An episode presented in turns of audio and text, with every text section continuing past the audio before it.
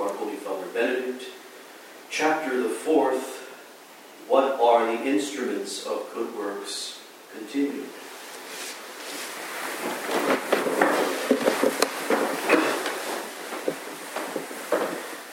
Daily to fulfill by one's deeds the commandments of God, to love chastity, to hate no man, not to give way to jealousy and envy, not to love strife, to fly from vainglory, to reverence the seniors, to love the juniors, to pray for one's enemies in the love of Christ.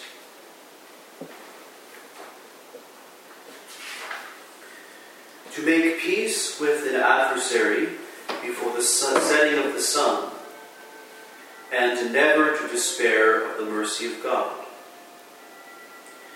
Behold, these are the tools of the spiritual craft, which if they be constantly employed day and night, and duly given back on the day of judgment, he will gain for us, uh, will gain for us from the Lord that reward which he himself hath promised, which eye hath not seen nor ear heard, nor hath it entered into the heart of man to conceive what God hath prepared for them that love him.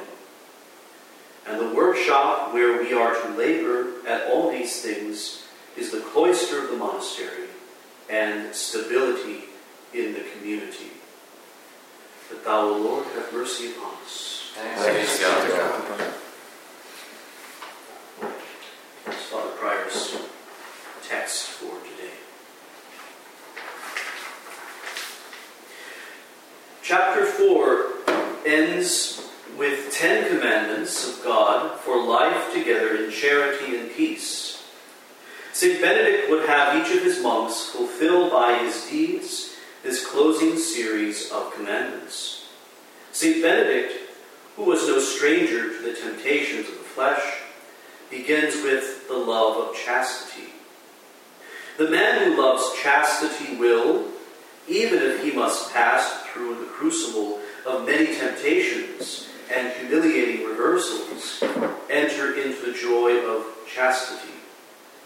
Love chastity, says Saint Benedict, knowing full well that the man who loves chastity will be a happy man, and that it's good and pleasant to live in community with men who are happy.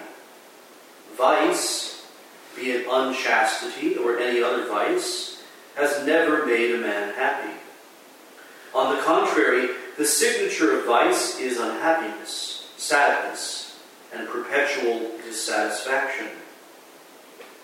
Saint Benedict enjoins his monks to love chastity because he wants them to be happy men, men capable of singing with the psalmist, "Behold how good and how pleasant it is for brethren to dwell together in unity." Hatred is toxic. Saint Benedict says, "Hate no man." Satan seeks by every means at his disposal to sow the seeds of enmity among the brethren. Hatred does not declare itself as such straightway.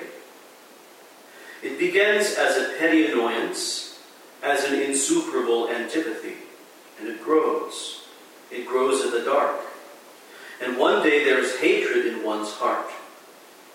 One must react vigorously to the very first movements of antipathy, however subtle they may be, lest they grow into the kind of thing that foments discord, detraction, backbiting, and division. Saint Benedict recognizes the dangers presented by jealousy and envy. Jealousy rears its ugly head when one feels that one who is or what one has, one's special gifts, one's place in the community, the place one holds in the affection of another, is threatened by another. Envy occurs when one wants what another has, material things, physical, or intellectual abilities, talents, friendships.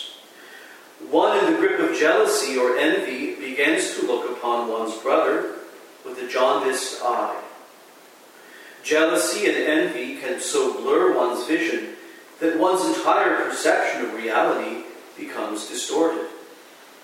Thoughts of jealousy and envy must be, as Saint Benedict says, dashed down on the rock that is Christ, the instant that they come into the heart, and laid open to one's spiritual father. This latter point can be difficult and humiliating. No one likes to admit feelings of jealousy or envy. All the same, exposing them to light is their undoing. Saint Benedict says that his monks are not to love strife. You may have known individuals who love strife. Such individuals thrive on conflict. They need to have an enemy at all times. They are not content unless they are discontent, and not at peace until they are at odds with someone. The lover of strife thinks, if I cannot get close to the one I hate, I can at least hate the one to whom I am close. We see this kind of thing played out in families and in the workplace. In the monastery, where emotions are easily magnified by the observances of silence and enclosure, the love of strife is particularly dangerous and can threaten the peace of the whole community. Saint Benedict would have his monks fly from vainglory. Vainglory is, some would say, an old-fashioned sort of word. Very few people today have any notion of what the word means. Vainglory comes from the Greek Kenodoxia, literally empty glory. It is a capital vice, that is, a vice that gives birth to other vices. The man in the grip of vainglory wants to be seen as excellent, superior, surpassing others in virtue, knowledge, ability, or physical attributes. Saint Thomas says that the end of vainglory is the manifestation of one's own excellence. He identifies the daughters of vainglory as follows: boasting, love of novelties, hypocrisy, obstinacy, discord, contention, and disobedience. Reverence for the seniors and love for the juniors is an expression of charity and assurance of peace in the community. When seniors are set against juniors and juniors against seniors, as sometimes happens in monasteries, the community falls into sterility, vocations dry up, decadence enters in, and moral decline accelerates. In our community, as we grow in number, we must do everything to put into practice these two instruments of good works. If each brother reverences the father senior to him and loves the brothers junior to him, our monastery will flourish, vocations will abound, observance will be good, and our life will be fruitful in accord with our Lord's word. In this is my Father glorified, that you bring forth very much fruit.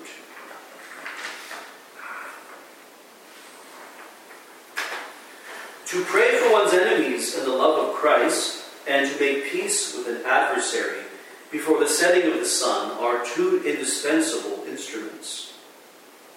Praying for one's enemies can bring about miracles of grace. The prayer of forgiveness and reparation that we distribute has changed lives and brought peace to hearts long troubled by the refusal to forgive. Making peace with one's adversary, or with one perceived as an adversary, fosters humility, builds up charity, strengthens unity, and produces gladness. Holding on to enmity causes one to swell up with pride, increases antipathies, foments division, and lodges sadness in the cloister. And so we come to the seventy-third and last instrument of good works, and never to despair of God's mercy. Be alert to the tactics of the devil. He is forever trying to push souls or drag them or get them to throw themselves into the pit of despair. He does this principally by whispering, "Look at yourself. You are a failure, a bad monk, a vice-ridden wretch, and there is no hope for you, no grace, no mercy. Just accept this state of things and get on with your miserable existence. You might as well live a desperate little life, because you are, in any case, going to die in despair." As soon as you begin to hear such despicable, diabolical insinuations, run. Do not walk. Run to the Mother of God, and cast yourself at her feet. Blurt out to her all that you are feeling. Hold nothing back. Tell her the whole story, the whole sorry tale. Not for nothing do we have in our monastery a statue of Our Lady of Good Deliverance. It was at the feet of this statue that Saint Francis de Sales, in the throes of the crippling temptation to despair, stammered a memorare and found himself freed from despair and filled with trust in the love of God. And then go to your spiritual father and ask him to help you send all such despicable, diabolical insinuations back to hell whence they came in the first place. Even if a monk has failed to implement the seventy-two first instruments of good works, he can still lay hold of the seventy-third, and by means of it draw down the great strong arms of the mercy of God, who desires nothing more than to lift him out of his misery and press him against his heart. Saint Benedict says that the workshop where we are to labor at all these things is the cloister of the monastery and its stability in the community. A monastery is, in a very real way, a sheltered workshop. We are, all of us, fragile men, souls at risk, travelers wearied and bruised along the way. Saint Aelred says that the singular and supreme glory of his abbey Rievaulx was that it taught, quote, tolerance of the infirm and compassion with others in their necessities. Among the most subtle and destructive temptations that can befall a monk are those against enclosure and stability. The monk who entertains the idea of leaving the sheltered workshop of the cloister, should he carry out his design, risks leaving behind him all seventy-three instruments of good works, including the last one. There are too many tragic stories of monks who, having been deceived by the devil and seduced into leaving the monastery, found themselves washed up amidst the flotsam and jetsam of this world's moral wreckage. It is an old story, as old as the drama of the first pages of Genesis and of the temptations of our Lord himself. Saint Benedict unmasks this last temptation and assures us that for the man who perseveres, there will be, at the end, and even in little glimpses and foretastes along the way, things no eye has seen, no ear has heard, no human heart conceived the welcome God has prepared for those who love him.